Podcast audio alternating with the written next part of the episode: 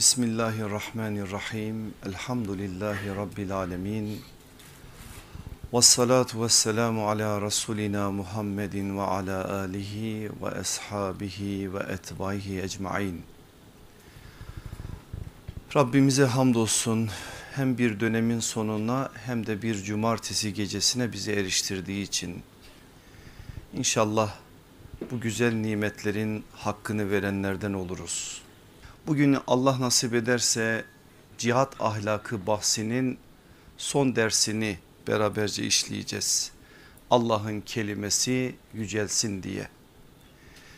Kelimetullah ifadesi hem Kur'ani hem de Efendimiz sallallahu aleyhi ve sellemin mübarek lisanından çıktığı için nebevi bir kelimedir.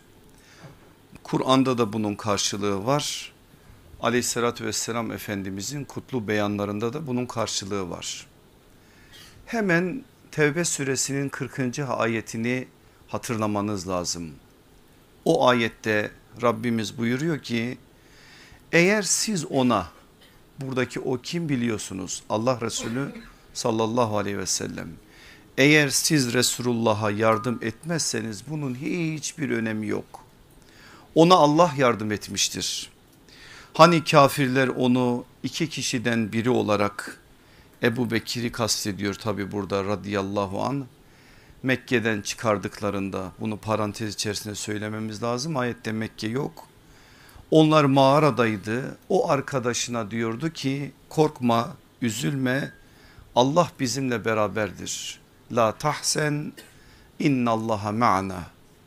Bunun üzerine Allah sükunet sağlamış onların üzerine bu sükuneti indirmiş, emniyeti indirmiş ve onları görmediğiniz ordular ile desteklemişti.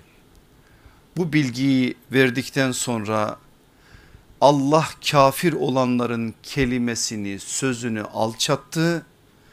Allah'ın kelimesi sözü ise zaten yücedir. Çünkü Allah azizdir, üstündür, hakimdir her işini hikmetle yapandır. Burada kelimetullah ifadesini görüyoruz zaten. İlahi kelimetullah ifadesini görüyoruz zaten. Şimdi bu ayetin şöyle bir zeminini hatırlayın. Belki hicretten bahsediyor. Ama hicretin üzerinden kaç yıl geçtikten sonra bu olayı anlatıyor. Hemen hicretin arkasından nazil olmuş bir ayet değil bu ayet. Biliyorsunuz bu ayet Tevbe suresinde ve Tevbe suresi Tebuk öncesi ve sonrasındaki olaylar üzerine indi. Nasıl bir zemin vardı o, o, o anlarda? Allah Resulü aleyhissalatü vesselam zorluk ordusu olan o İslam ordusunu çıkarma adına bir hazırlığa giriştiğinde Müslümanları ve o gün Medine'de bulunan münafıkları ki özellikle de münafıkları infaka teşvik etti bu orduya katılma adına Müslümanları da münafıkları da davet etti. Aleyhissalatü vesselam Efendimiz münafıkların büyük bir kısmını tanıyordu. Ve o zaman eğer bu manada bir adım attırabilseydi sallallahu aleyhi ve sellem Efendimiz onların yüreklerinde var olan o nifakı infak ilacı ile aslında tedavi edecekti. Onun için ısrarla ve tekrarla Efendimiz sallallahu aleyhi ve sellem hiç yapmadığı kadar insanları infaka teşvik etti. Mescidi Nebevi'de, minberinde, bazen sohbet meclislerinde, bazen ayaklarına giderek ısrarla onları infaka teşvik etti. Bu aslında aleyhissalatü vesselam Efendimizin İslam ordusu için istediği bir şeymiş gibi gözükse de öncelikli olarak aleyhissalatü vesselam Efendimizin yapmak istediği onların yüreklerindeki o hastalığı bir yönüyle gidermekti. Olmadı yapamadılar yapmadılar yapmamaları bir tarafa bir de her zaman olduğu gibi münafıkların işi budur zaten bir propaganda başlattılar. Neydi o propaganda? Diyorlardı ki sakın gitmeyin. Bizans'ın o zorlu yolları sizleri helak edecek. Şöyle şöyle işi başlarınıza işler gelecek. Giderseniz yolda şunlarla karşılaşacaksınız. Dolayısıyla bu manada sizler de sıkıntıya düşeceksiniz. Allah yolunda Allah için infak adına aleyhissalatü vesselam efendimizin o sözlerini de sessizliğe mahkum etmek için ellerinden geleni yapıyordular. Kendileri vermedikleri gibi verme, verilmemesi adına da Müslümanlara propaganda yapıyorlardı. İşte bunun üzerine indi bu ayet. İster verin ister vermeyin. İster yapın ister yapmayın bütün şartların aleyhissalatü vesselam efendimizin aleyhinde olduğu hicret yolunda ve Sevir dağında bile Allah peygamberini Resulünü korumuş ve bu dini bu kelimeyi desteklemişse bütün dünya o kelimeyi ortadan kaldırmak için seferber olsa ne yazar? Allah'tır bu davanın sahibi. Bir davanın sahibi eğer Allah'sa bütün dünya onun karşısına çıksa ne yapabilir ki? O davayı susturmaya, o davayı yok etmeye, o kelimeyi yok etmeye kimin gücü yetebilir ki? Ayet bunu hatırlatıyor. Müslümanlara hatırlatıyor, münafıklara hatırlatıyor. Bu manada çok önemli bir hakikati nazara vererek davanın Allah davası olduğunu, kelimenin Allah kelimesi olduğunu ve Allah'ın kelimesinin yücelerin en yücesi olduğunu bütün o muhatapların ve kıyamete kadar gelecek olan bütün insanlığın sadece Müslümanların da değil bütün insanlığın anlamaları için bu hakikati nazara veriyordu.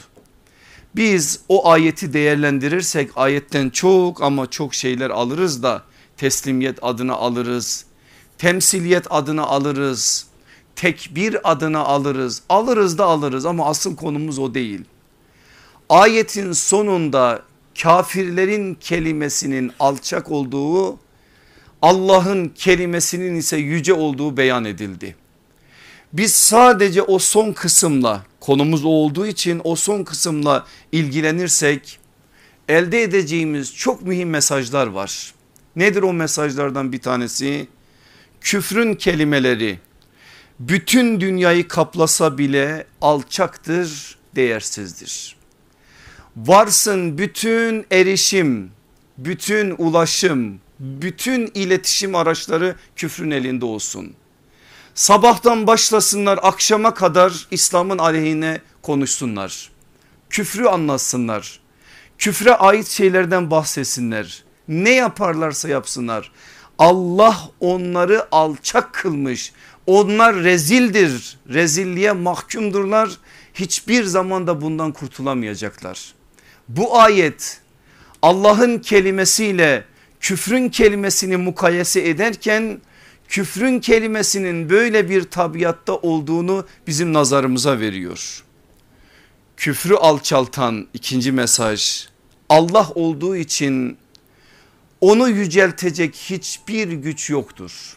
Alca, alçaltan Allah'tır.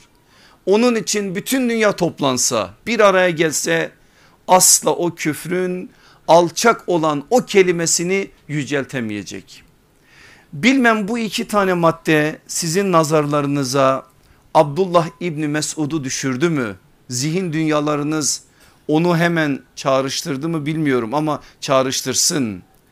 Rahman suresini okurken tekmeler altında çiğnendiği zaman kan revan içerisinde Darul Erkam'a taşındığında aleyhissalatü vesselam Efendimiz ey İbni Mesud ben sana demedim mi sen zayıfsın? O adamların baskılarına işkencelerine dayanamazsın. Bak ne hale girmişsin dedikleri zaman ne demişti İbni Mesud? Ya Resulallah öyle alçaktılar ki onlar öyle zelildiler ki hiçbir zaman Mekkeli müşrikleri bu kadar zelil bir durumda görmedim. Ayaklar altında çiğnenen İbni Mesud radıyallahu an ama bu sözlerin sahibi de o. Çünkü o biliyor kelimetullahın ilahi kelimetullahın ne demek olduğunu çok iyi bilen birisi olarak konuşuyor. Bu bilinçler olduğu için orada tekmeler altında inlese kan revan içerisinde kalsa bile sözü o oluyor. Üçüncü mesaj Allah'ın kelimesi zaten yücedir. Hiçbir beşer ona yücelik adına bir şey kazandıramaz. Beşerin katacağı bir şey yok Allah'ın kelimesine. Allah'ın kelimesi zaten yüce. Bütün bir insanlık inkar etse, bütün insanlık şu anda İslam'a karşı olsa Allah'ın kelimesine o kelimenin ne olduğunu şimdi söyleyeceğim. Allah'ın kelimesine bir zarar verebilir mi? Veremez. Çünkü o bizatihi kendinden Allah ona o anlamı ve o manayı yüklediği için kendinden kaynaklanan bir cazibesi ve gücü var. Dolayısıyla birileri ona bir şey katamaz. Beşerin içerisinden kim olursa olsun hiçbir şekliyle ne menfi ne müsbet ona etki edemez bir şey katamaz. Dördüncüsü Allah'ın kelimesi zaten yüce olduğu için o kelimeye az ya da çok hizmet eden yücelir. Bu çok önemli bir şey. Yüce bir makamın hizmetkarı olursanız siz de o yücelikten nasiplenirsiniz. Allah'ın kelimesi yüce zaten kendiliğinden yüce. Sen de o kelimetullah için bir şeyler yaptığın zaman o şereften o izzetten sen de bir şeyler alıyorsun. Dolayısıyla o yücelikten bir yönüyle hizmetinin oranında nasiptar oluyorsun. Eğer biz bugün 14 asır sonra bile sahabeyi anlatıyorsak ki onları anlatıyoruz birazdan yine size anlatacağım. Halen onlardan ilham almaya çalışıyorsak tarihin belli dönemlerinde bazı isimler bizim için çok farklı yerlerde duruyorsa mesela Selahaddin Eyyubi dediğimiz zaman şöyle yüreğimizin tellerine dokunuyorsa İz bin Abdüsselam dediğimiz zaman tanıyorsanız eğer onu şöyle derinden bir ah çekiyorsanız. Ömer İbnül Abdülaziz dediğiniz zaman bambaşka ufuklara yelken açıyorsanız. İmam Ebu Hanife dediğiniz zaman aklınıza bambaşka şeyler geliyorsa. Ahmet bin Hanbel size mücadele adına çok ama çok şeyler söylüyorsa ve daha niceleri bu manada aslında yüce olan kapının hizmetkarı oldukları için kazandıkları o şerefin Allah tarafından unutulmaması noktasında bir ödülüdür. Unutmayan unutturmuyor. Onlar böyle bir beklentiye girmediler ama Allah unutturmuyor. Allah onların bu ecrini mükafatını hiçbir şekilde ahirette zayi etmeden bu dünyada da iman edenlere ilham kaynağı olsunlar diye sürekli gündemde tutuyor. Beşinci mesaj nedir biliyor musunuz bu ayetin? Eninde sonunda yükselecek olan kelime dava sadece ve sadece Allah'ın kelimesidir. Allah'ın davasıdır. Böyle ister anlayalım ister anlamayalım böyle. Eğer anlasaydık bugün 1 milyar 700 milyon Müslümanın paramparça olması bizim ümitlerimizi zedelemezdi. Evet sıkıntı çekerdik morallerimiz de bozulurdu. Ama ümit adına hiçbir şeyi kaybetmezdik. Allahu Ekber dediğimiz zaman aklımızda zihnimizde acabalar belirmezdi. Allahu Ekber ama elin teknolojisi var. Allahu Ekber ama güç onlarda silah onlarda böyle bir şey bir Müslüman demezdi. Eğer gerçekten Allahu Ekber demenin ne olduğunu anlasaydık. Allah'ın kelimesinin yüce olduğuna inanan birisi zafere kitlenmez zaten sefere kitlenir. O kendisini seferden sorumlu tutar. Netice adına hiçbir hesaba takılmaz. Netice hesapları yapmadan rıza ilahi adına bir şeyleri elde etme ve mükellefiyetini yerine getirme adına bir ızdırap altında inler. Eğer biz anlasaydık buradaki şu ifadeleri ve gerçekten o gün ilk muhatapların dünyasına verilen o Tevbe suresinin 40. ayetindeki mesaj biraz olsun bizim dünyalarımıza taşınsaydı inanın öyle bir hale gelirdi ki cenneti yüreğimizde taşırdık. Cennet yüreğe girdiği zaman artık dünya cehennem olsa ne yazar? Dünyayı sana dar etmek isteyenler sana hiçbir şey yapamayacaklar o zaman. Cennet senin yüreğine girdiği an bambaşka bir haldesin sen artık. Ve gerçekten kelimetullahın ilahi kelimetullahın ne kadar yüce olduğunu, yüksek olduğunu, ali olduğunu, ulvi olduğunu anlayıp ona göre bir şeyleri yapma noktasında seferber olurdun. Allah bizleri de anlayanlardan eylesin inşallah. Aziz kardeşlerim ayetin verdiği bu mesajlar zihnimizde bir yerde dursun. Şimdi gelin bir de Efendimizin nebevi bir beyanına misafir olalım. Bakın sallallahu aleyhi ve sellem Efendimiz çok ama çok önemli bir noktaya dikkatlerimizi çekecek. Ebu Musa el-Eşari naklediyor. Diyor ki biz Resulullah sallallahu aleyhi ve sellemle otururken Medine dışından köylerden bedevi olanlardan biri Medine'ye geldi. Söyledim bir daha söyleyeyim bu şeyler zihnimize iyice otursun. Bedevi ifadesi sadece tahkir amaçlı kullanılmaz. Bazen bunun için kullanılır ama sadece bunun için kullanılmaz. Dışarıdan gelen köylüye de böyle söylenir. Hatta o bedevilerin içerisinden bazıları vardır ki çok ama çok medenidirler. Köylüdür ama medenidir. Sahabe de çok sever onları çünkü onlar gelir aleyhissalatü vesselam efendimizin karşısında durur rahat bir biçimde soracaklarını sorarlar. Sahabe de bazen der ki keşke gelseler de sorsalar bazı şeyler biz de öğrensek diyerek onların gelişlerini beklerler. İşte öyle birisi dışarıdan gelen biri geliyor ve Resulullah sallallahu aleyhi ve selleme şöyle bir soru soruyor. Ya Resulallah bir adam bir savaşa ganimet elde etmek için çıksa bir diğeri başkaları tarafından övülmek, anılmak, taltif görmek için çıksa dikkat edin ne olur. Bir başkası mevki, makam, şan yani kendi konumunu yüceltmek için çıksa ve bunlar için cihad etse bunların hangisi Allah yolundadır? Gayet açık değil mi soru? Aleyhissalatü vesselam Efendimiz'e bunu soruyor. Siz bu üç tane söylenenlere başka şeyleri de ekleyin. Yani bir insan rıza ilahi var yok değil ama rıza ilahinin yanında başka şeyleri de bu işin içerisine dahil etse. Mesela hocam beni övsün hocamın gözüne gireyim. Mesela bir kurumdadır şu hizmeti yaparsam biraz daha öne çıkarım.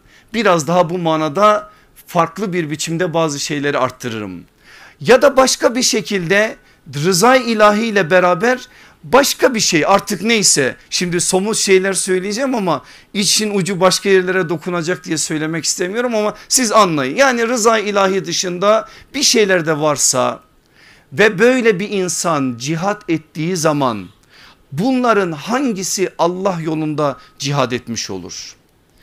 Bedevi sahabinin sorduğu bu soruya aleyhissalatü vesselam efendimizin verdiği cevap gayet net. Her kim sadece ve sadece Allah'ın kelimesi en yüce olsun diye savaşırsa onunkisi Allah yolundadır. Bu işte ortak yok. Sadece ve sadece Allah rızası olacak.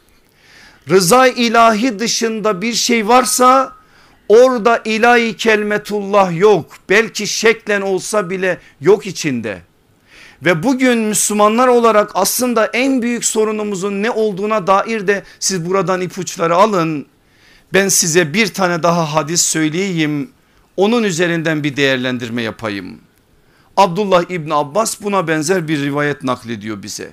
Geldi diyor bir adam dedi ki ya Resulallah ben öyle bir yerde duruyorum ki hem Allah rızasını çok ama çok istiyorum hem de yaptığım hizmetlerin başkaları tarafından görülüp takdir edilmesini de istiyorum. Hem Allah rızasını istiyorum ve Allah rızası için bir noktada duruyorum. Aslında yaptığımda böyle bir şey var. Ancak yaptığım hizmetlerin başkaları tarafından görülüp takdir edilmesini de istiyorum.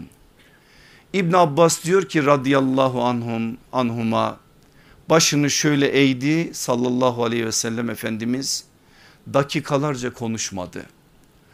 Sonra başını kaldırdı ve hiçbir şey söylemeden Kehf suresinin 110. ayetini okudu. Artık her kim Rabbine kavuşmayı umuyorsa salih ameller işlesin ve Rabbine ibadette hiçbir şeyi ortak koşmasın. Bu ayeti söylemesi ne demek biliyor musunuz? Yani ben Allah'ın rızasını umuyorum ama birileri de beni beğensin bunu da istiyorum dediğin anda ibadette şirk koşmuş oldun. Zaten bunun adı neydi? Riya. Riyayı nasıl tarif ediyordu sallallahu aleyhi ve sellem? Şirkul ashar küçük şirk ya da şirkul hafi gizli şirk. Eğer riya şirkse işte Kur'an'daki karşılığı da bu ayettir. Allah bu manada ortak istemiyor. Sadece ve sadece rıza ilahi için olacak. Kolay mı? Vallahi zor. Billahi zor, zor tallahi zor. Ama budur işte. Bu manada bir mücadeleyi Rabbimiz istiyor bizden. Peki bir muhasebe yapalım mı? Şöyle bir siz de kendi iç dünyanıza dönün bir muhasebe yapalım. Şu kadar vakfımız, derneğimiz, cemaatimiz, belediyemiz, şuyumuz buyumuz var.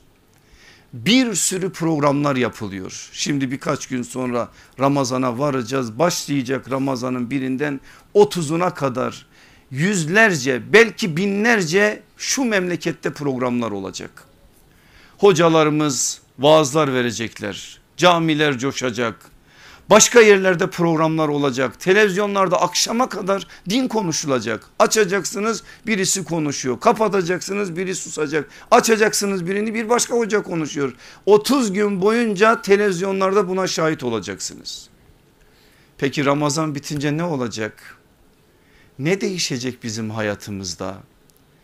Acaba o Ramazandaki bir aylık o hizmet diğer aylara intikal edecek mi? Yani Ramazan bizi adam edecek mi?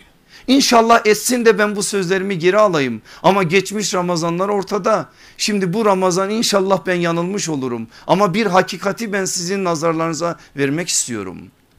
Eğer bu kadar söz söylüyorsak ki bu söz söyleyenlerden biri de benim.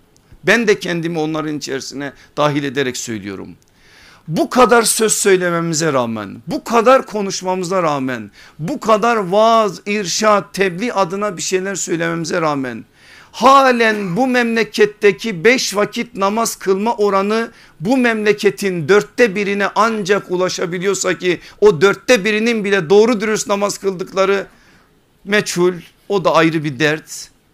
Demek ki bir şey var arkadaşlar bir şey var. Biz bu işleri Allah rızası için yapmıyoruz. Eğri oturalım doğru konuşalım. Bizim başka hesaplarımız var. Başka hesaplarımız olduğu için Allah bereket vermiyor başka bir şekilde bu manada planlar yaptığımız için Allah bizim bu işlerimize teveccühte bulunmuyor. Allah bizi seçmiyor. Allah'ın seçtiği fidanlardan biri biz olmuyoruz. Konuşuyoruz, konuşuyoruz, konuşuyoruz. Konuştuğumuz her şey o meclislerde kalıyor ve hayata intikal eden bir şey olmuyor. Çünkü riyakarlık, nifak öyle bir hayatlarımızı sarmış ki bizim o nifaktan dolayı ve o riyakarlıktan dolayı o bereketten ne yazık ki mahrum oluyoruz.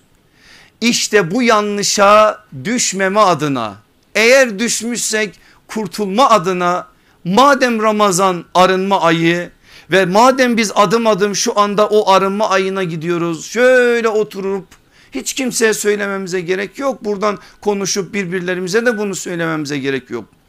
Kalbimizin ibresini rıza ilahi üzerinde kitlememiz lazım. Ne yapıp yapıp bizim ciddi bir muhasebe yapmamız lazım. Öyle kendimizi kandırarak olmaz bu. Gerçekten bir muhasebe yapmamız lazım. Adam olmak için adamlık adına bir şeyleri ortaya koymak için kendimizi ciddi bir şekilde hesaba çekmemiz lazım. Eğer buna bir cesaret gösterebilsek var ya yani gerçekten kimselere bu manada bir şey söylemeden bir yerlere vardırmadan başka şekillerde yapmadan kendimizi işin eksenine koyarak şu muhasebeyi bir yapsak bu manada hastalıkları teşhis eder tedavi etme adına da bir gayrete girebiliriz. Şu ana kadar kaç tane Ramazan'ı geçirtti Rab, Rabbimiz bize bize Üzerimizden kaç Ramazan geçti ama hiçbir Ramazan'da biz adam olmadık. Allah şu Ramazan'da bizleri adam etsin inşallah topyekün arınmamıza, şuurlanmamıza inşallah vesile olsun. Bakın benim aziz kardeşlerim bir örnek vermek istiyorum size bu konuda. Biraz muhasebeyi yaparken bu örnek üzerinden yapmak için. Ümmetin hakimi Ebu Derda kendisinin dahil olduğu bir hadise üzerinden bize bir mesaj verecek. Hicretin 28. yılı Kıbrıs adasının İslam orduları tarafından fethidir. Kıbrıs'ın fethi ne demek? Hemen aklınıza gelsin. Konstantiniye'ye yani İstanbul'a açılan yolu açmaktır. Sahabe işi oradan başlattı. Asıl hedef aslında İstanbul'du. Dolayısıyla çok önemliydi Akdeniz'in ortasındaki o adanın fethi İstanbul'a ulaşacak olan yolları onlara açacağı için çok ama çok önemliydi. Fetih tamamlandı. Şimdi Cübeyr İbni Nüfeyr bize naklediyor. Bir baktım diyor Ebu Derda bir kenara çekilmiş hıçkıra hıçkıra ağlıyor. Ümmetin hakimidir. Boşuna bir iş yapmaz dedim. Yanına vardım. Ey Ebu Derda dedim Allah bize zaferi nasip etmişken müminleri bugün aziz düşmanlarını ise zelil kılmışken bu gözyaşları da neyin nesi? Sen bugün başka bir ruh halinde olman gerekirken niye böylesin? Gözlüğündeki yaşları sildi ve bana şöyle dedi. Ey Cübeyr bugün biz Allah'a kul olmayı terk eden bir topluluğun nasıl zelil bir duruma düştüğünü gördük. Korkarım ki yarın kulluğu gerçek manada yerine getirmeyelim de ibadetlerimize başka şeyler karıştıralım da cihadımıza başka şeyleri karıştıralım da farklı mülahazaları işin içerisine koyalım da onların durumuna düşen biz olalım. Bu aklıma gelince ben gözyaşlarımı tutamadım diyor. İktidar elde etmiş benim aziz kardeşlerim dikkat buyurun Kıbrıs gibi bir adayı fethetmiş. Ama o anda tir tir titreyen bir Ebu Derda var karşımızda. Ve biz bugün aziz olduk Allah'a kul olduğumuz için ama yarın biz eğer kulluğu terk edersek cihadımıza ilahi kelimetullah adına çıktığımız bu yola başka bir şey karıştırırsak biz bu manada başka bir şeyi karıştırıp da Allah'ın teveccühünden mahrum kalırsak biz de onların durumuna düşeceğiz. Bugün eğer ümmet zelil durumdaysa bizim topyekün oturup bu meseleyi muhasebe yapmamız lazım. Biz niye düşmanın gücüne takılalım? Vallahi düşmanın gücü kendinden kaynaklanmıyor. Düşmanın gücü bizim zilletimizden kaynaklanıyor. Biz bir adam olsak onların gücünün hiçbir şey olmadığını tarihte gördüğümüz gibi bugün de göreceğiz. Ama bugün biz Allah'ın yardımını, Allah'ın teveccühünü, Allah'ın bereketini eğer üzerimize celbedemiyorsak yani mazlum olarak Allah'ın istediği kıvamda değilsek Zalimin zulmü var evet ama mazluma Allah yardım edeceğini vaat ediyor. O yardım vaadi, vaadi de mazlumun bir kıvama gelmesidir. O kıvamda Allah'tan gayrı ne varsa yüreğinden söküp atmasıdır. Eğer mazlum olarak bu kıvamda değilsek bizim elde etmemiz gerekecek asıl şey budur. Allah'ın kelimesini yüceltme adına iddialarımızın altını dolduracağımız şey o mümin kıvamıdır. O kıvama geldiğimiz zaman alacağımızı alacağız aslında. Dolayısıyla burada Ebu Derda'nın o Kıbrıs fethinin arkasından bize verdiği mesajda böyle büyük bir mesaj var ki bu da bizim inşallah muhasebemizin azığı olsun. İlahi kelimetullah bu kelime bu ifade üç kelimeden oluşuyor. oluşuyor. İla kelime Allah. İla yükseltmek, yüceltmek anlamında mastardır aslında. Yükseltme, yüceltme anlamında Allah'ın kelimesi yücelsin diye tam da böyle tercüme edilebilir. Ya da Allah'ın kelimesi yücedir. Eğer ille de bir şekliyle burada bir hüküm vereceksek böyle de söylenebilir. Abdullah İbni Abbas'a göre kelimetullah kelime-i tevhiddir o özel olarak la ilahe illallah'ın kelimetullah olduğunu söyler ki la ilahe illallah Allah'ın bütün kelimelerinin anahtarıdır aslında. Ama siz Allah'ın kelimesi dediğiniz zaman evet o anahtarı anlayın onun yanında Allah'ın davasını da anlayın. Onun yanında Allah'ın kelimelerinin tamamının içinde bulunduğu Kur'an-ı Kerim'i de anlayın. Onun yanında Allah'ın bize vaaz ettiği şeriatı garrayı da anlayın. Allah'ın davası dediğimiz zaman bunlar hepsi içine gireceği için biz Allah'ın davası diyelim. Burada iki soru sormamız lazım benim aziz kardeşlerim. O sorulardan bir tanesi ilahi kelimetullah bir Müslüman için ne ifade eder? İkincisi ilahi kelmetullahı bizler nasıl yüceltebiliriz? Bu iki soruya doğru cevap verebilirsek eğer inşallah sadece vermekle de kalmaz hayatlarımıza taşırsak eğer o Allah'ın seçmek istediği seçtiği seçtiğini ifade ettiği o fidanlardan biri de bizler oluruz inşallah. Gelin bunlara bir cevap verelim. İlahi kelimetullah bir Müslüman için ne ifade eder? Bir, ilahi kelimetullah davaların en mukaddesidir. Allah Kuddüs olarak o davaya bir kutsiyet vermiştir. O davanın eğer neferiyseniz bu kutsiyetten şöyle ya da böyle nasiptar olursunuz. Nasiptar olanların yüzlerce menakıbını okuyoruz biz. Kerametini okuyoruz biz. Bunlar var olmaya da devam ediyor kıyamete kadar da olacak. Çünkü bu dava mukaddes bir davadır. Allah kendisi bu davaya farklı bir kutsiyet atfetmiştir. Kelimesi yüce olduğu için o yüce olan kelimesi adına kendi davasını ilahi kelimetullah olarak belirleyen bir insan mukaddes bir davaya gönül vermiş olur. Dolayısıyla bizim için ne ifade eder sorusuna verilecek ilk cevap budur. İlahi kelimetullah davaların en mukaddesidir. İlahi kelimetullah sevdaların en yücesidir. Bir sevda lazım buna. Öyle bir sevda ki başka bir sevda olmayacak gönülde. Öyle bir sevda ki arkada aşk kalmış, eş kalmış, evlat kalmış. Allah'a emanet ettim deyip yola çıkacaksın. Böyle bir sevda. Zor değil mi bu? Zor ama sahabe bu işte. 93 yaşında Ebu Eyyub El Ensari. Kendisi burada. Allah ondan bizi her daim nasiptar kılsın. Hanımı Ümmü Eyyub nerede? Kızı var, çocukları var. Merak ediyor musunuz? Ebu Eyyub El Ensari'nin ailesi nerede? Aileyi unutarak gelmiş. Böyle bir dava. Öyle bir dava ki o davada ikinci bir sevgili yok. Bir tek sevgili var. Benim sevgilim sadece ve sadece ilahi kelimetullah oldu diyebilecek kadar derin bir aşk var. Eğer sahabe bu sevdayı bu manada anlamasaydı Vallahi çıkamazlardı Medine'den. Medine'den çıkmak kolay mı Allah aşkına Müslümanlar? Kendinizi biraz yerine koyun. Gidiyorsunuz 10 gün umreye gelemiyorsunuz. 15 gün hacca gidiyorsunuz gelemiyorsunuz bir ayağınız orada kalıyor gönlünüz orada kalıyor.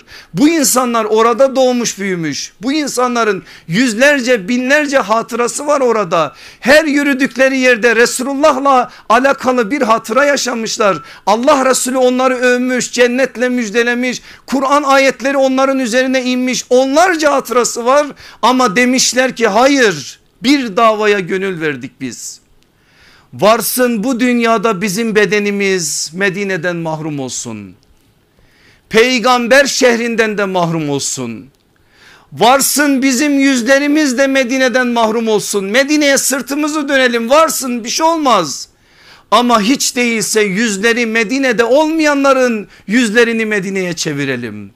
Hidayetten mahrum olanlara o hidayet nurunu taşıyalım. Böyle bir sevda olmasaydı o insanlar Medine'den asla çıkamazlardı. Ama her şeylerini ayaklarının altına aldılar. En ufak bir dünyevi hesaba girmediler.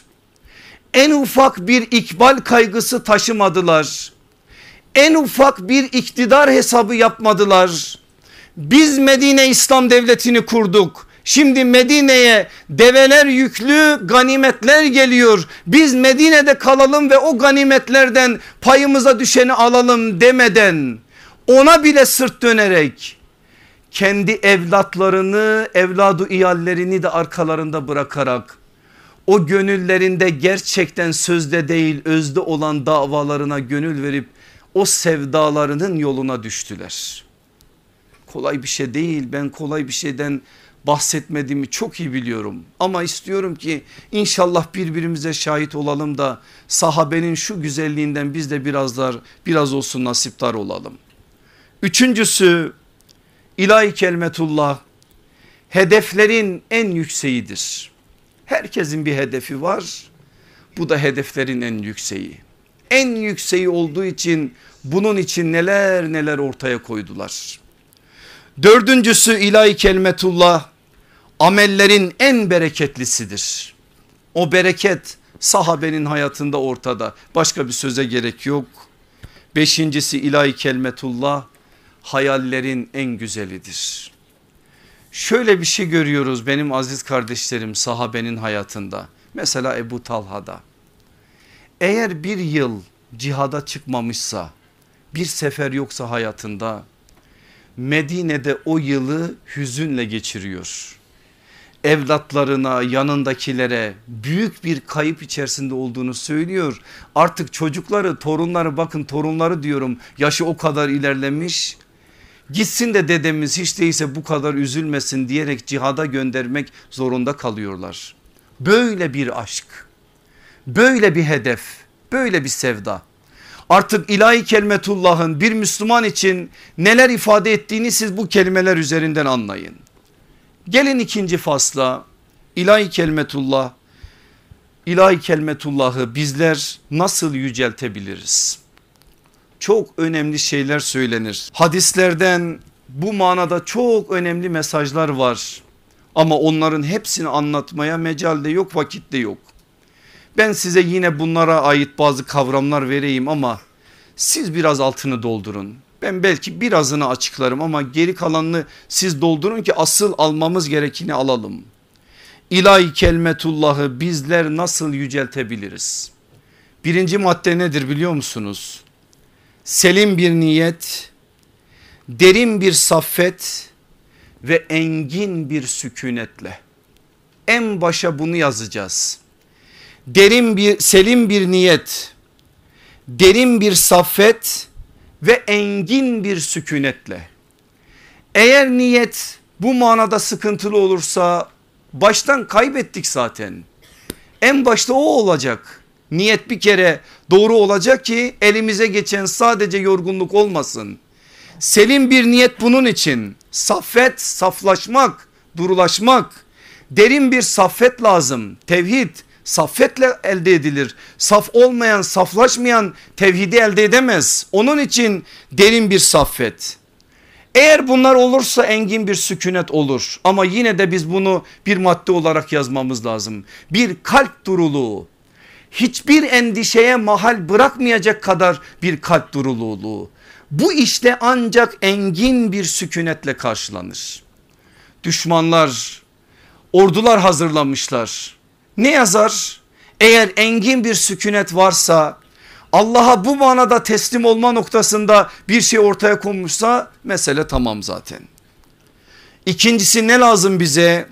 Büyük bir şefkat eşsiz bir mer merhamet ve fevkalede, fevkalede bir fedakarlıkla büyük bir şefkat eşsiz bir merhamet ve fevkalade bir fedakarlıkla bunları anladınız büyük bir şefkat belli çünkü insanlara ilahi kelimetullah'a ulaştıracaksınız. Şefkat duymazsanız ulaştıramazsınız. Onun için bu lazım bize. Merhamet olacak ki o merhamete ait bazı şeyleri muhataplara ulaştırabilirsiniz. Ama burada asıl üzerinde durmamız gereken önemli bir ifade fevkalade bir fedakarlık. Ne demek fevkalade? Alışılmışın ötesinde. Ne demek bu? Ben fazla uzatmadan size söyleyeyim. Şu bizim davamız olsun. Bu davayı şöyle tutmakla tutmuş olmuyoruz. Şöyle tutmakla da tutmuş olmuyoruz. Şöyle eğer tutarsak tutmuş oluyoruz. İşte böyle tutmak fevkalade bir fedakarlık ister.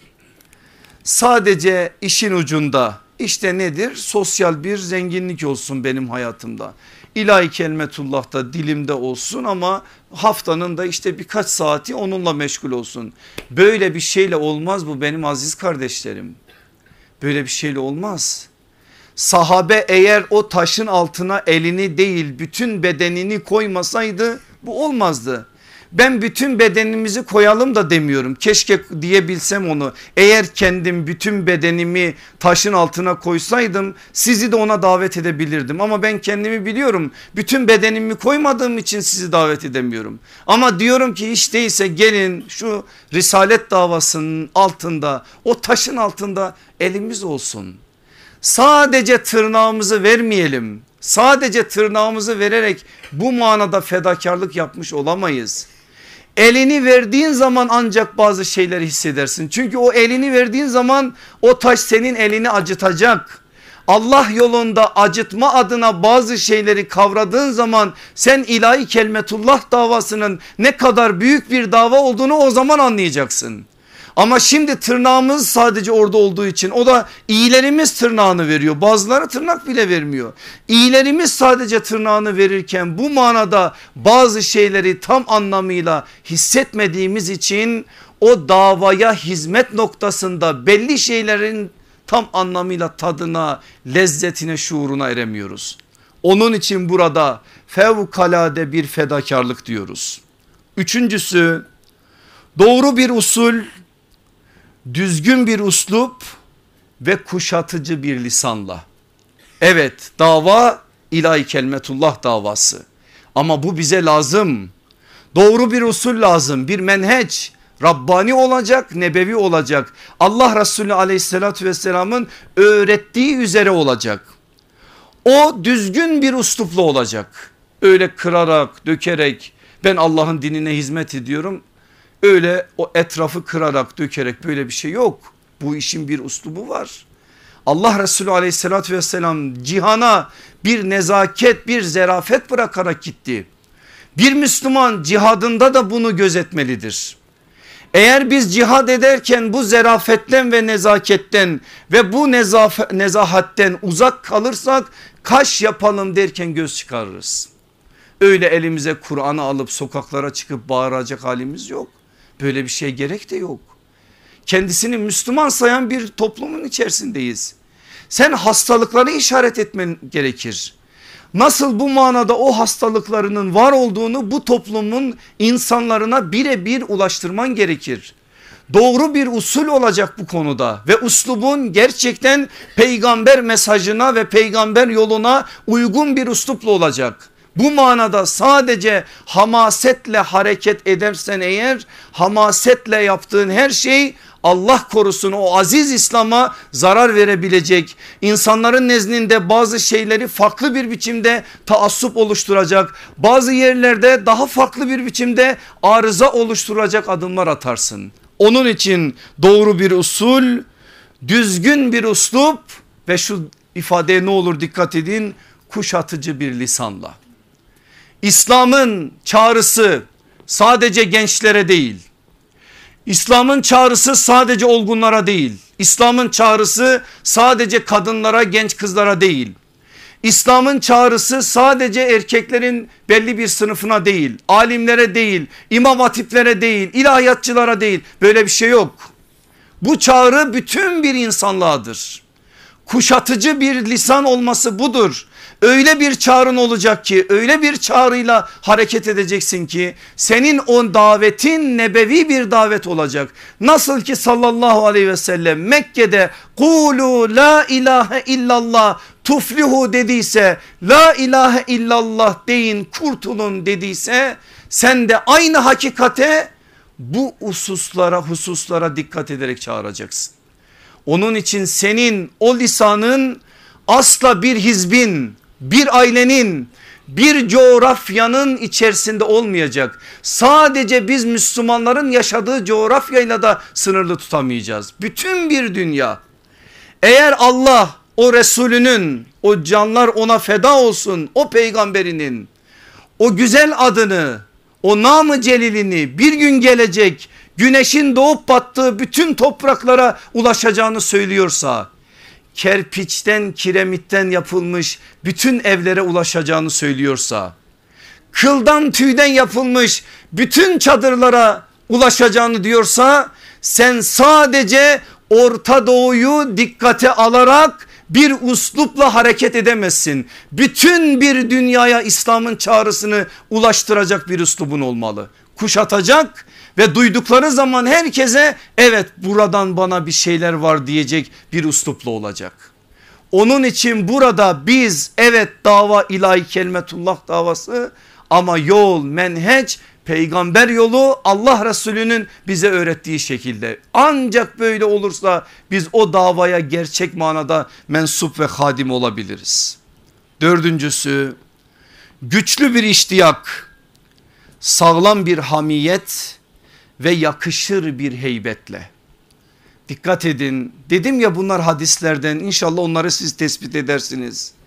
Güçlü bir iştiyak olacak öyle üniversitede onun bunun bursuyla okurken ona buna beylik yapıp sloganik sözler söyleyip de biraz işe atılınca farklı bir biçimde hayatın içerisinde belli bir makam sahibi olunca davaya küsecek değil. Ondan sonra da böyle bıyık altından biz de gençken sizin gibi yapardık deyip alaycı alaycı konuşmak değil. Güçlü bir iştiyak olursa bu değil. Böyle bir şey yok.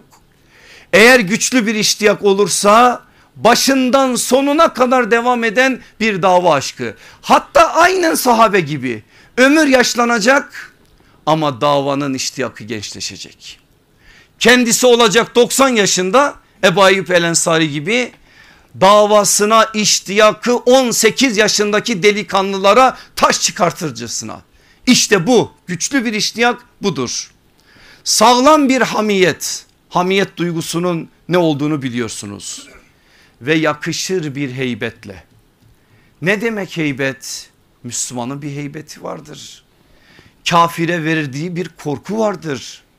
Yeri ve zamanı gelince bu eğer teşhir edilmesi gerekiyorsa gösterilmesi gerekiyorsa Müslüman pazularını açmayı da bilecek. Biz niye ihram giyerken bu manada bir şey yaparız? Hazreti Ömer sonra onu sorguluyor. Diyor ki tamam Mekke bizim oldu gitti. Niye yapalım bir daha? Hayır diyor. Allah Resulü aleyhissalatü vesselam yaptı bunu. Bu yapıldıysa eğer Müslümanın gücü kuvveti o haliyle bedeniyle pazusuyla da düşmana korku salmalı. Allah Resulü'nün yaptığını ben devam ettireceğim diyerek bu manadaki iştihadını yeniliyor. Aynısını yapacaksınız. Aynısını yapacağız. Sokakta caddede gezdiğimiz zaman gezdiğiniz zaman Müslümansın değil mi? Sana ait bir heybet var. Öyle hafif meşrepli olamazsın. Affedersiniz elinizi alıp dondurmayı ya da elinizi alıp çekirdeği gezemezsin. Hafif meşrepli olamazsın. Sen Müslümansın bir heybet var sende. Nasıl o heybetini sen el ayağa düşürürsün? Müslüman bu manada yürüdüğü zaman altındaki toprağı şöyle bir sallamalı gören gözlere şöyle bir mesaj vermeli. Buradan bir Müslüman yürüyor. İman etmiş Allah'a gönül vermiş ilahi kelmetullah gibi bir davası olan biri yürümüş diyerek bir şey söylemeli. Eğer böyle olmayacaksa pısırık pısırık boynu bükük yalandan tevazu numaralar yaparak böyle bir şey yok. Böyle bir şey hiç kimse kabul etmedi sahabeden. Hatırlıyor musunuz Yemen'den gelen bir gruba Hazreti Ömer'in dediğini Baktı ki namazlarda şöyle duruyorlar. Yürüdükleri zaman boyunları bükük, üstleri başları garip. Soruyor diyor bunlar kim? Diyorlar ki bunlar mütevekkil, Allah'a tevekkül etmiş olanlar. Peki bunlar ne yapıyorlar? Gelip mescide girmişler, ibadet ediyorlar. Peki bunlara kim yiyecek veriyor? Yemekleri nereden geliyor? Biz veriyoruz ey emir el müminin. Desene bunlar mütevekkil değil müekkil bunlar. Yiyici bunlar. Müslümanların sırtına asalak gibi gir nedir ben mütevekkil ehliyim böyle bir şey yok arkadaşlar. Müslüman alnının teriyle kazanır. Hiç kimseye el açmaz. El açmadığı için işte kimsenin minnet altına girmez. Onun için orada başka bir hal vardır. Böyle olduğu için de boynunu kimsenin önünde bükmez. Bir yerde onun boynu bükülür o da Allah'ın huzurunda namazda. Namazın dışında hiç kimsenin önünde boyun bükmez Müslüman. Onu yapabilmesi için işte kendisine ait o mürüvveti koruması gerekir. Heybet dediğimiz budur zaten. Şifa binti Abdillah aradan yıllar geçtikten sonra böyle bir zümreyle karşı karşıya geldiği zaman soruyor. Ömer gibi bir kadındır biliyorsunuz Şifa binti Abdillah radıyallahu anha. Diyor ki kim bunlar? Diyor ki diyorlar ki zahitler. Böyle biraz sinirleniyor Şifa binti Abdillah. Onu siz Hazreti Ömer'in kadını düşünün öyle birisi zaten. Biraz sinirleniyor böyle böyle zahit mi olur diyor. Zahit dediğin Ömer gibi olur. Yürüdüğü zaman toprağı altında sallatır. Konuştuğu zaman düşmanına karşı korku verir. Kükrediği zaman imanın heyecanını hamiyetini ortaya koyar. Zahit dediğin Ömer gibi olur. Zahit budur zaten. Anlayan böyle konuşuyor. Onun için ilahi kelmetullah davası dediğimiz zaman yakışır Müslümanın imanına İslam'ına, irfanına yakışır bir heybet. Bu heybeti hayattan çıkarmama üzerine bir mesaj. Beşincisi sarsılmaz bir istikamet, devamlı bir istikrar ve daimi bir istigna ile kavramları anladınız. Sarsılmaz bir istikamet, devamlı bir istikrar ve daimi bir istigna ile Sadece istirna ile ilgili bir iki cümle söyleyeyim. O ney? Gönül zenginliği. Allah'tan başkasına el açmamak. İlahi kelmetullah davasına gönül verenler hiçbir zaman bir kapıda bu manada dilenci olamazlar. Ben hizmet ediyorum diyerek onun bunun kapısında dolaşamam. Bu en büyük İslam'a yapılan zulümdür. İslam'ın bir izzeti var o izzeti ben ayaklar altına alamam. İlmin bir izzeti var o izzeti korumak zorundayım. Dolayısıyla bu manada bir Müslüman istirnayı Allah Resulü aleyhissalatü vesselamdan öğrendiği şekliyle anlamalı ve hayatına hakim kılmalıdır. Dinden konuşmalıdır. İnsanları dine davet etmelidir. Dine ait hakikatleri söylemelidir ama asla tebliğini, davetini, irşadını geçim kapısı kılmamalıdır. Davetin geçim kapısı kılındığı bir yerde hayır gelmez. Çünkü insanlara bu iş bir şeyler alınsın diye verilmez. Ben sizden hiçbir ücret istemiyorum. Benim ücretim alemlerin Rabbi olan Allah'a aittir diyen birisi ancak ilahi kelmetullah davasının mensubu olur. Eğer böyle bir şekilde anlamazsak biz bu istigna meselesini insanlar bizi gördükleri zaman ha geliyor bizimki yine bizden ne isteyecek diye şöyle bir nazarla bakıyorlarsa vallahi sözümüzün de bir tesiri olmaz konuşmamızın da bir tesiri olmaz. Ama buradan ehli himmete çok önemli bir mesaj var. Eğer ehli daveti ehli himmeti ayaklar altına düşürmüşlerse onlar da Allah'a hesabını verecekler. Onlar da istemeden istetmeden vermeyi infak etmeyi öğrenmedikleri için ve bu manada Allah'ın kendilerine biçtiği rolün tam anlamıyla yerine getirmedikleri için Allah katında mesuldünler onlar da ayrı bir biçimde hesabını verecekler. Dolayısıyla bu manada istigna meselesi ilahi kelmetullah davasına gönül vermiş herkesin hayatından çıkarmaması gereken en temel esaslar. Size üç tane örnek vermek istiyorum. Üç sahabi üzerinden bu söylediklerim daha iyi zihnimize yerleşsin diye. Ukbe İbni Amir, Ukbe İbni Nafi, Abdullah İbni Hüzafe. Allah üçünden de ebeden razı olsun. Bakın nasıl anlamışlar ilahi kelmetullah davasını ve nasıl hayatlarına intikal etmişler ve gerçek manada anladıkları için Allah'ın ikramına nasıl mazhar olmuşlar kısaca ben çok uzatmayacağım ama birkaç şeylerini söyleyeceğim.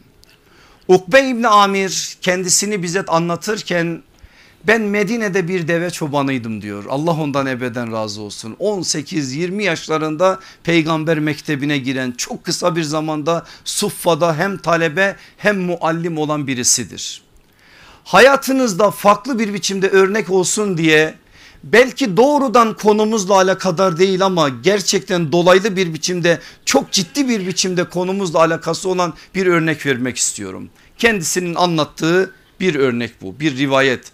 Allah Resulü aleyhissalatü vesselamın kutlu lisanından 55 tane bize hadis rivayet ediyor. Her bir hadisi de biraz sonra size aktaracağım kadar önemlidir. 12 tane arkadaşı var. Aleyhissalatü vesselam Efendimiz'i ziyarete gelecekler Medine'ye. Medine'nin dışında dışındalar. Ama develeri de var. Ne yapacağız diyor develeri. Ukbe İbni Amir diyor ki tamam diyor. Ben kendimi size feda ettim. Ben develere bakayım burada. Siz gidin Allah Resulü aleyhissalatü vesselamla görüşün. Ama Resulullah sallallahu aleyhi ve sellem ne söylerse iyice zihninize nakşedin. Dönüp geldiğiniz zaman bana anlatırsınız. Tamam diyorlar çok da seviniyorlar. Ukbe İbni Amir kalmayı infak etmiş hakkından feragat etmiş bu manada böyle bir şey söyleyerek o 11 arkadaşını gönderiyor Medine'ye. Geliyor 11 arkadaşı Allah Resulü aleyhissalatü vesselama kendilerini tanıştırıyorlar. Ukbe İbni Amir'le yapılan konuşmayı da söylüyorlar. Ya Resulallah arkadaşımız böyle böyle büyük bir fedakarlıkta bulundu. Ellerini açıyor sallallahu aleyhi ve sellem. Ukbe İbni Amir'in yaptığı bu büyük fedakarlıktan dolayı ona hayır dualarında bulunuyor. Ama Ukbe İbni Amir içi içini yiyor. Ben ne yaptım diyor. Tamam iyi bir şey yaptım ama şurada Resulullah ve ben Resulullah'tan mahrumum. Bunlar kim bilir ne zaman gelecekler. Şimdi onlar Resulullah'ı gördü unutacaklar beni. Saatleri dakikaları Allah Resulü'nün yanında gidecek. Başlıyor nefis araya giriyor. Zorluyor zorluyor zorluyor zaman da biraz uzayınca diyor ki develeri ben burada bırakayım ben de gideyim Allah Resulü'nün yanına. Develeri orada bir yerde bırakıyor sahipsiz.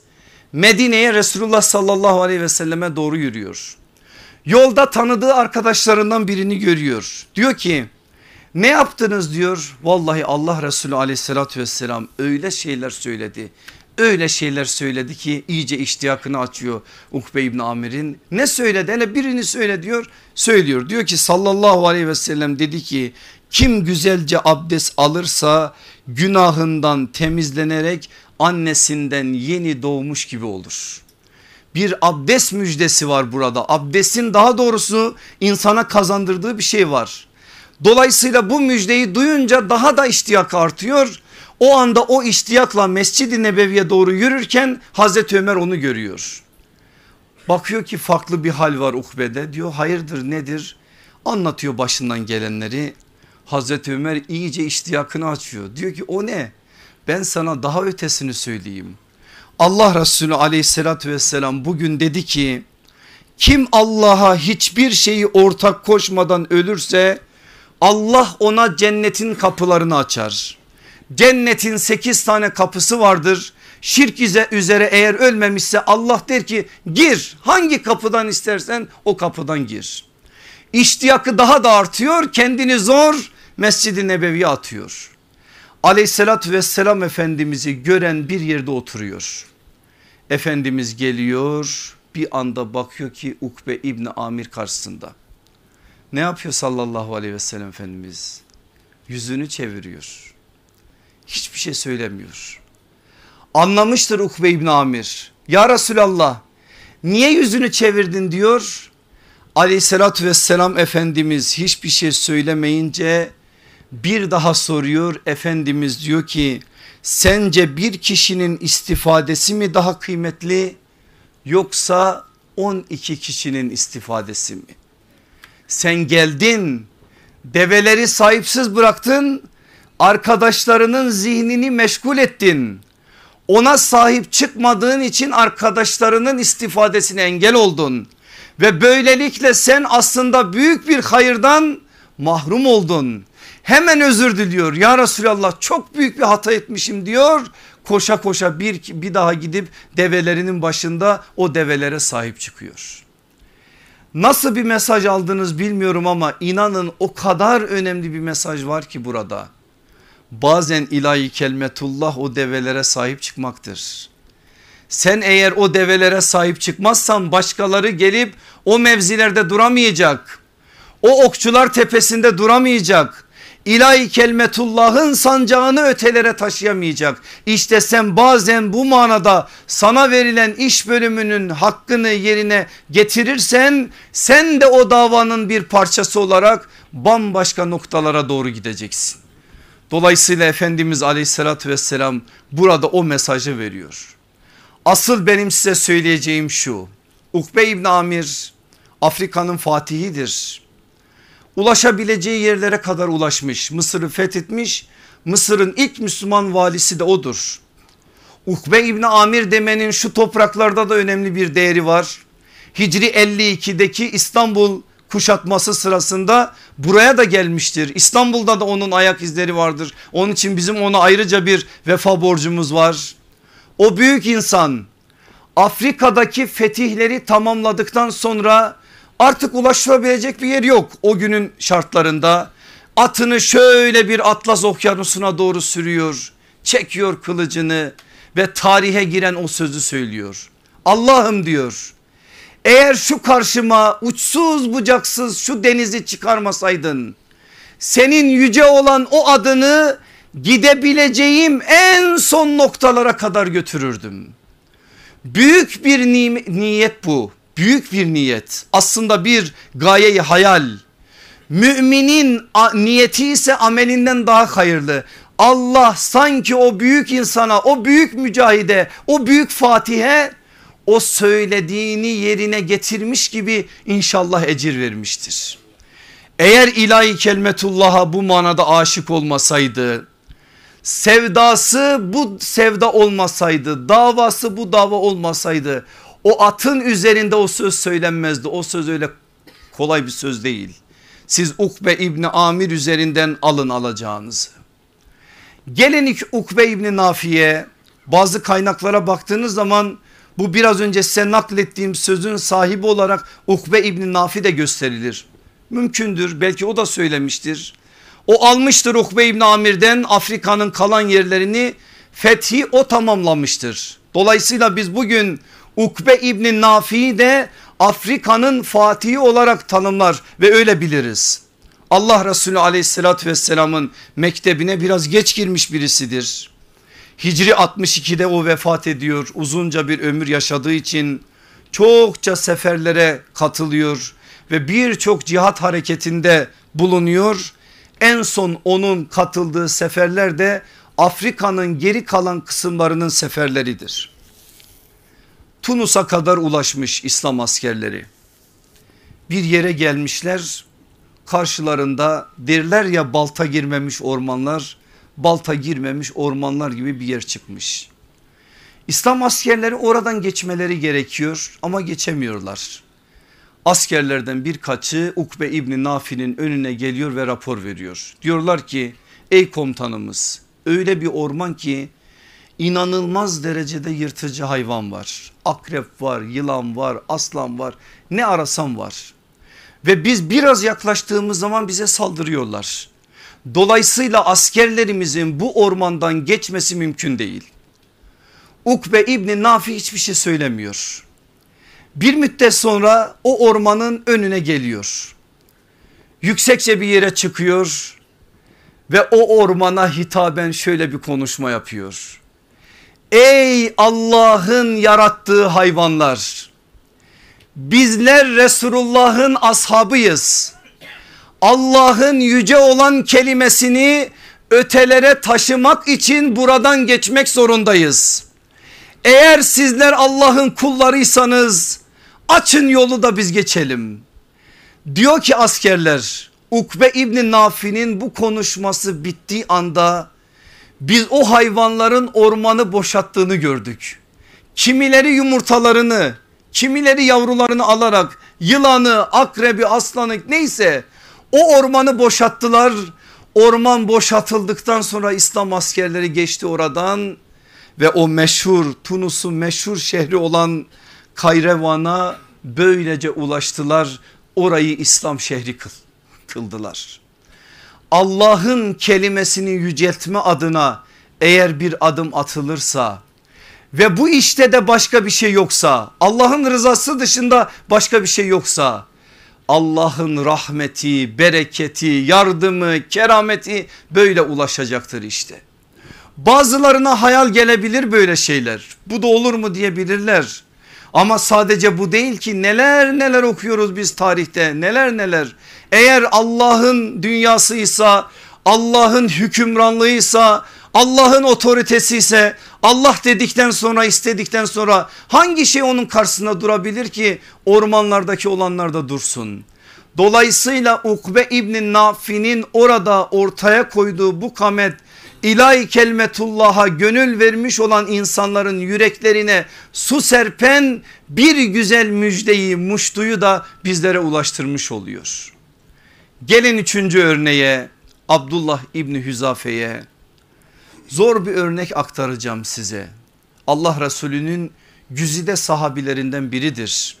Büyük bir elçi, diplomatik temsilci. Efendimiz kaç tane davet mektubunu onunla göndermiştir. En son İran Kisrasına da yine onunla bir mektup göndermiştir. Hazreti Ömer döneminde bir örnek aktaracağım. Hazreti Ömer bunları yaklaşık 100 kişilik bir küçük birlikle Bizans üzerine bir yere gö gönderiyor. Keşif birliği birlik giderken oradan da geçiyormuş demek ki Bizans kralı bunları tutukluyor. Bütün Müslüman askerleri esir alıyor ve onlara baskılar işkenceler başlıyor. Komutan Abdullah İbni Hüzafe olduğu için Hristiyan, Hristiyanlığa geçmesi için bir sürü işkenceye tabi tutuluyor ama hiçbirinden taviz vermiyor. Bakıyor ki komutan kral bu Müslümanları hiçbir şekilde Hristiyanlığa ikna edemeyecek. Bu sefer diyor ki eğer diyor dinini terk eder bizim dinimize girersen seni kendime damat alırım kızımı kendine sana veririm ve seni mülkümde ortak kılarım. Neden bunu söylüyor? Çünkü Müslümanların davet çalışmaları o gün Rum topraklarında etki gösterince o etkiyi kırma adına o zaman Bizans kralı Rum kralı böyle bir adım atmak istiyor. Ama bu sözün karşısında Abdullah İbni Hüzafe'nin dediği söz şu oluyor. Değil bütün Bizans topraklarını bana Arap'ın, Acem'in bütün topraklarını versen ben yine de dinimden dönmem. Bu sefer diyor ki kral seni öldürürüm diyor. Tamam diyor buna gücün yetebilir ama imanı yüreğimden sökmene asla gücün yetmez. Bir yere getiriyorlar Abdullah İbni Hüzafe'yi bağlıyorlar askerlerine emirler verilmiş oklar yağdırılıyor öldürmek için değil korkutmak ve yaralamak için. Ne kadar bu manada yine şeyler yapıyorlarsa Abdullah İbni Hüzafe geri adım atmıyor. Sonra aynen ashabı Uhdud'la, Uhdud gibi kızgın suların olduğu büyük büyük kazanlar getiriliyor. Ve o Müslüman askerlerden bir tanesi alınıyor o kızgın suyun içerisine atılıyor. O suyun içerisine atılır atılmaz kaynar suyun içerisinde paramparça oluyor o Müslüman. Abdullah İbni Hüzafe de o kazanın başına doğru getiriliyor. O anda Abdullah İbni Hüzafe ağlamaya başlıyor. Kral diyor ki herhalde geri gel gelecek herhalde korktu. Ne oldu diyor kabul edecek misin söylediklerimi?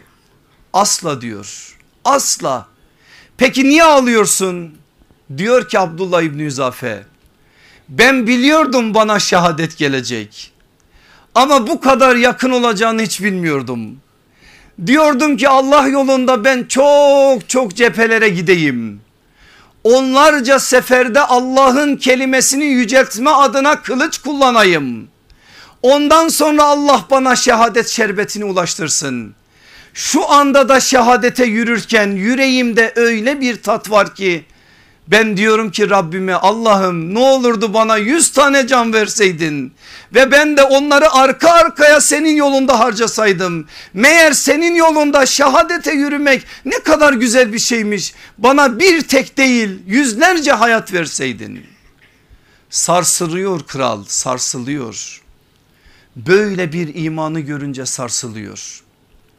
Bunları duymuş askerleri geri de adım atamayacak Böyle güzel bir insanı öldürmek de içinden gelmiyor. Allah yaşatacak ya tamam diyor seni serbest bırakacağım bir tek şartım var. ihtiram ve saygı işareti olsun diye benim başımı öp seni serbest bırakayım. Abdullah İbni Hüzafe ben bir kafirin başını nasıl öpebilirim diyor. Kendini sorguluyor. O anda Allah ona bir şey ilham ediyor. Ve o anda krala şunu söylüyor. Sadece beni değil geriye kalan bütün askerleri de serbest bırakırsan senin başını öperim. Söz diyor eğer öpersen başımı seni ve bütün Müslüman askerleri sayının o zaman 80 olduğu söylenir. 80 tane Müslüman askeri serbest bırakacağım. Gözyaşları içerisinde ben nasıl bir kafirin başını öperim diyerek zoraki o kafirin başını öpüyor. Bir saygı işareti. Müslüman askerleri serbest bırakıyorlar geri dönüp geliyorlar Medine'ye. Onlar Medine'ye varmadan Medine'de Halife Ömer'e mesele varmıştır. Hazreti Ömer'in karşısına geçiyor Abdullah İbni Hüzafe başından geçenleri gözyaşları içerisinde anlatıyor. Ey emir el müminin ben böyle bir şey yaptım diyor ve bunu söylerken Müslümanın heybetine, Müslümanın izzetine, vakarına leke sürdüğü konusunda bir endişe taşıyarak anlatıyor. Kalkıyor Hazreti Ömer onun başına bir öpücü konduruyor. Sonra diyor ki bütün Medine ahalisine hepiniz sıraya gireceksiniz ve tek tek Abdullah İbni Hüzafe'nin başına bir öpücü konduracaksınız. Çünkü o bu işi kendi nefsi için değil Müslümanları kurtarmak için yaptı. Dolayısıyla onun o zelil olan ve ayaklar altına düşen o izzetini siz onun başına konduracağınız öpücüklerle geri getireceksiniz. Önce Hazreti Ömer arkasından bütün Medine ahalisi Abdullah İbni Hüzafe'nin başına bir öpücük konduruyor. İlahi kelmetullah mı bazen yeri ve zamanı gelince bu da var. Ne kadar zor olursa olsun ne kadar acıtırsa acıtsın eğer mesele Müslümanların maslahatıysa hayrıysa bu manada bazı adımların atılacağına ait de bir işarettir. Bu çok mühim bir işarettir. Hazreti Ömer'in ortaya koyduğu o işaret o sözler bu meselenin anlaşılması adına bize çok şey söyler. Rabbim hepimizi anlayanlardan kavrayanlardan bu güzellikleri gerçek manada hayatlarına taşıyanlardan eylesin. Aziz kardeşlerim size son bir rivayet aktarayım. Sözlerimi öylece yavaş yavaş nihayete erdireyim. Ramazana gideceğiz. Şaban-ı Muazzama'nın şu güzel gün günleri muhasebe ve arınma günleri bir muhasebeye konu olsun diye bu rivayeti size emanet edeceğim. Ebu Said el-Hudri anlatıyor. Diyor ki bir gün aleyhissalatü vesselam Efendimiz bize bir ikindi namazını kıldırdı. Sonra hutbeye çıktı minberine ve bize kıyamet vaktine kadar olacak birçok şeyi haber verdi. Uzunca bir rivayettir kaynağını vereceğim oradan bakarsınız ben bir miktarını söyleyeceğim sadece.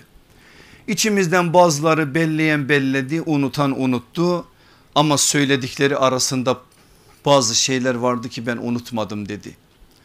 Tabi onu duyanlar Ebu Said el-Hudri'den bunların ne olduğunu merak ettiler o da anlatmaya başladı.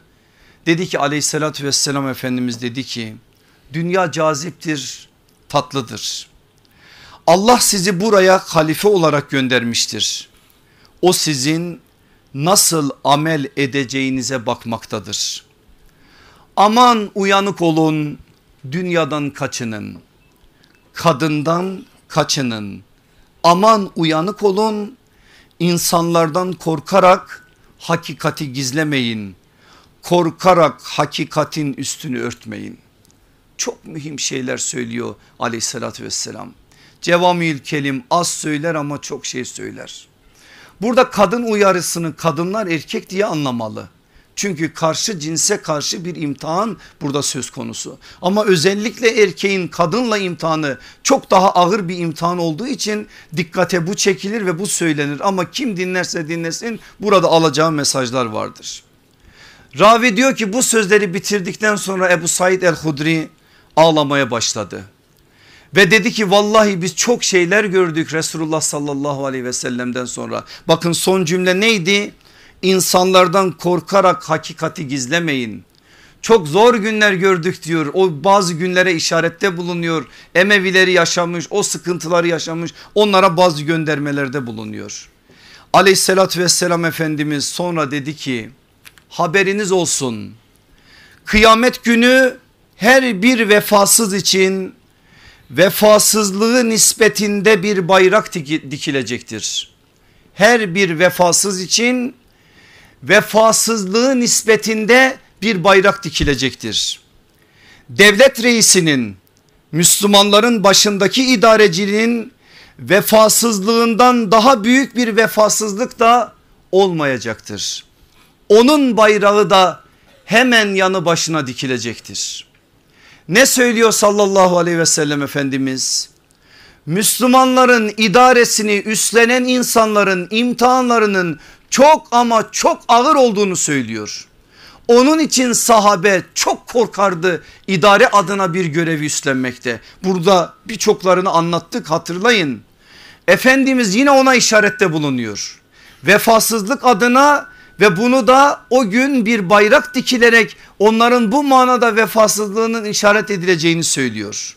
Sonra diyor ki Resulullah sallallahu aleyhi ve sellem dedi ki haberiniz olsun insanoğlu çok çeşitli tabakalar halinde farklı farklı yaratılmıştır. Onlardan kimi vardır? Mümin olarak doğar. Mümin olarak yaşar ama kafir olarak ölür. Dikkat buyurun. Kimisi vardır kafir olarak doğar. Kafir olarak yaşar ama mümin olarak ölür. Kimisi de vardır kafir olarak doğar. Kafir olarak yaşar yine kafir olarak ölür. Üç sınıftan bahsetti. Aklınıza şöyle bir şey gelmesin. Allah Resulü aleyhissalatü vesselam her doğan İslam fıtratı üzerine doğar diyor. Peki burada bir çelişki mi var? Hayır. Buradaki kafir olarak doğar çevre olarakla alakalıdır. Yani kafir bir çevrede doğar.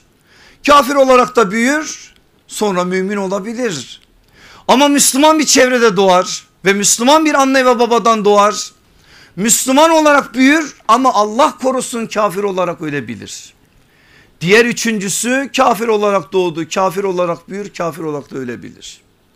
Nedir bu biliyor musunuz benim aziz kardeşlerim? Bu bir akıbet endişesidir.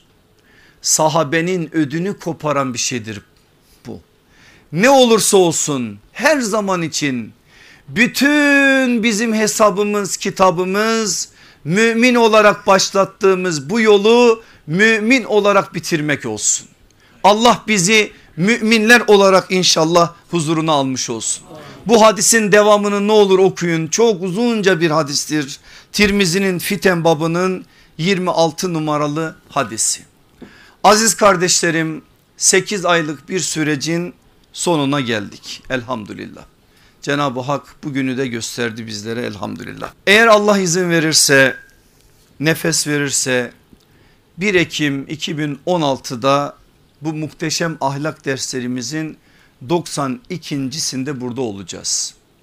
8 tane dersimiz kalacak. Bu ders 100 ders olarak planlanmıştı. 100 ders olunca bu sayfayı kapatacağız.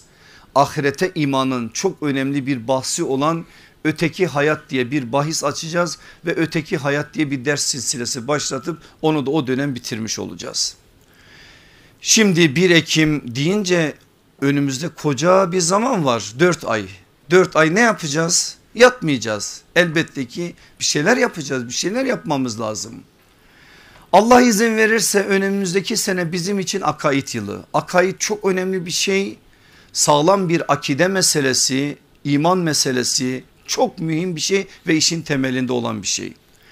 Gelecek seneye hazırlık olsun diye yaz döneminde okuyabileceğiniz size iki tane kitap tavsiye ediyorum.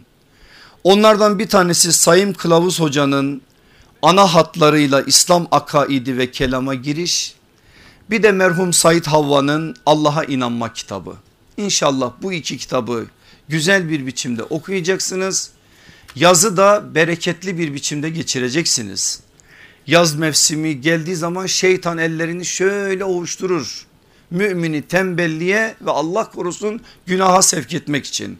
Onun için yaz geldi diye tatil yok tebdil var bizde tecdit var inşallah bizde. Yazın yenilenme adına bize bir fırsat. İnşallah her türlü yenilenmeyi o yaz mevsiminde yapmış olacağız. Her zaman yaptığımız gibi o geleneğimizi bozmayacağız.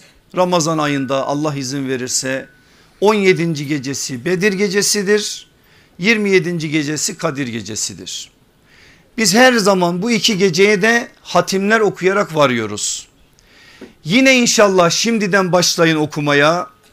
17. geceye varıncaya kadar Bedir gecesine kadar bir hatimi tamamlayın.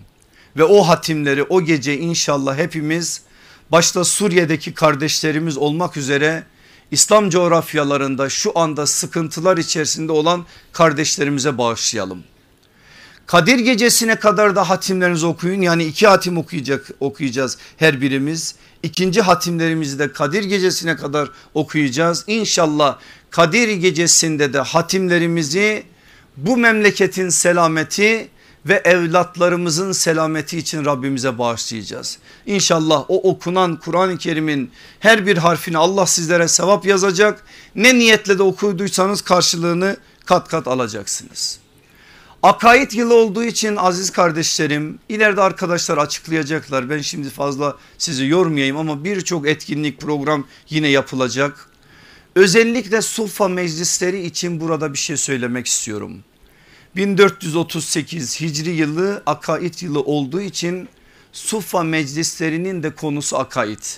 Yine 32 dersten oluşan bir müfredat verilecek sizlere ve bu halka dersleri biraz daha farklı bir biçimde bir bereketli bir biçimde yeniden başlayacak. Şimdi hem burada olan kardeşlerim yukarıda olan hanım kardeşlerim hem bizi şu anda internetten dinleyen kardeşlerimiz. Eğer bir suffanın içerisindeyseler zaten bir şey yok gelecek sene devam edecekler. Ama değillerse bir suffa meclisinin ya içerisine dahil olacaklar ya da bulundukları yerde bir suffa oluşturacaklar. Oluşturacaklar ki bu oluşan güzellikten nasipler olsunlar. Çünkü bu meclisler dünyadan cennete uzanan köprülerdir. İlim meclislerini Allah Resulü aleyhissalatü vesselam böyle tarif ettiği için biz de bu ilim meclislerden nasiptar olacağız. Şimdi haberiniz vardır ama bir kez daha o müjdeyi vermek istiyorum. Hem bir duaya hem de bir sorumluluğa vesile olsun diye. Biz öteden beri başladık 5-6 aydır kardeşlerimiz epey uğraştılar. Allah nasip ederse Ekim ayının başında 3 tane dergi çıkaracak Siyer Vakfı. Hakemli Siyer Araştırmaları dergisi, Siyer dergisi bir de çocuklarımıza yönelik Siyer Çocuk dergisi. Hazırlıklar şu anda hızlı bir biçimde gidiyor. O kardeşlerinize hem fiili hem kavli dualar yapın ki o ağır yükün altında ezilmesinler. Allah nasip ederse 1 Ekim'de derslerimiz başlayacak. Derslerimizden bir gün önce 30 Eylül'de Cuma akşamı Ali Emiri Kültür Merkezi'nde bu üç dergi çıkmış olacak ve bununla ilgili bir tanıtım toplantısı yapılacak. İnşallah o zaman da siz bu manada bu yayınla buluşacaksınız. Ama bu dergilerin şöyle de bir hedefi var ona da dua edin. İnternet ortamında dijital olarak dört dilde yayınlanacak. Arapça, İngilizce, Türkçe ve Kürtçe olarak yayınlanacak. Dolayısıyla bir anda aslında dört dergi çıkmış oluyor. Dolayısıyla çok ağır bir yüktür. Bu yükün altından kardeşlerimiz kalksın diye sizler inşallah dua edin. Ben sizden abone olun abone bulun para verin demem 22 senedir bu kürsüde konuşuyorum para istemedim istemem de aklımı peynir ekmekle mi yemişim sizden para isteyeyim Allah'tan isterim. Ama şunu derim gerek suffa meclisleri için gerek şu güzel çalışma için fedakarlık yapın cefakarlık yapın bu hayır işinde siz de yer alın. Neresinden tutarsanız Allah her birimizi farklı kabiliyetlerde farklı özelliklerde yaratmıştır. Bu manada böyle bir hayırdan mahrum kalmayın. Yukarıda hem hanımlara hem erkeklere kardeşlerimiz standlar açmışlar. Suffa meclisleri hakkında bilgi almak isteyenler müracaat etsinler. Dergiler için ben şöyle katkıda bulunurum böyle katkıda bulunurum diyen kardeşlerimiz hem hanımlara hem beylere bu manada müracaat etsinler bilgileri alsınlar ona göre de bu işte yürümüş olsunlar. Bir müjde daha vereyim size Allah nasip ederse 1 Haziran'da buradaki birçok kardeşimizle beraber Kudüs yolcusuyuz. Yeryüzünün en güzel mescitlerinden biri olan Mescid-i Aksa'ya belki işgal altında ama Mescid-i Aksa'mıza gidiyoruz. Hem ümmetimize hem Mescid-i Aksa'mıza dua etmek için.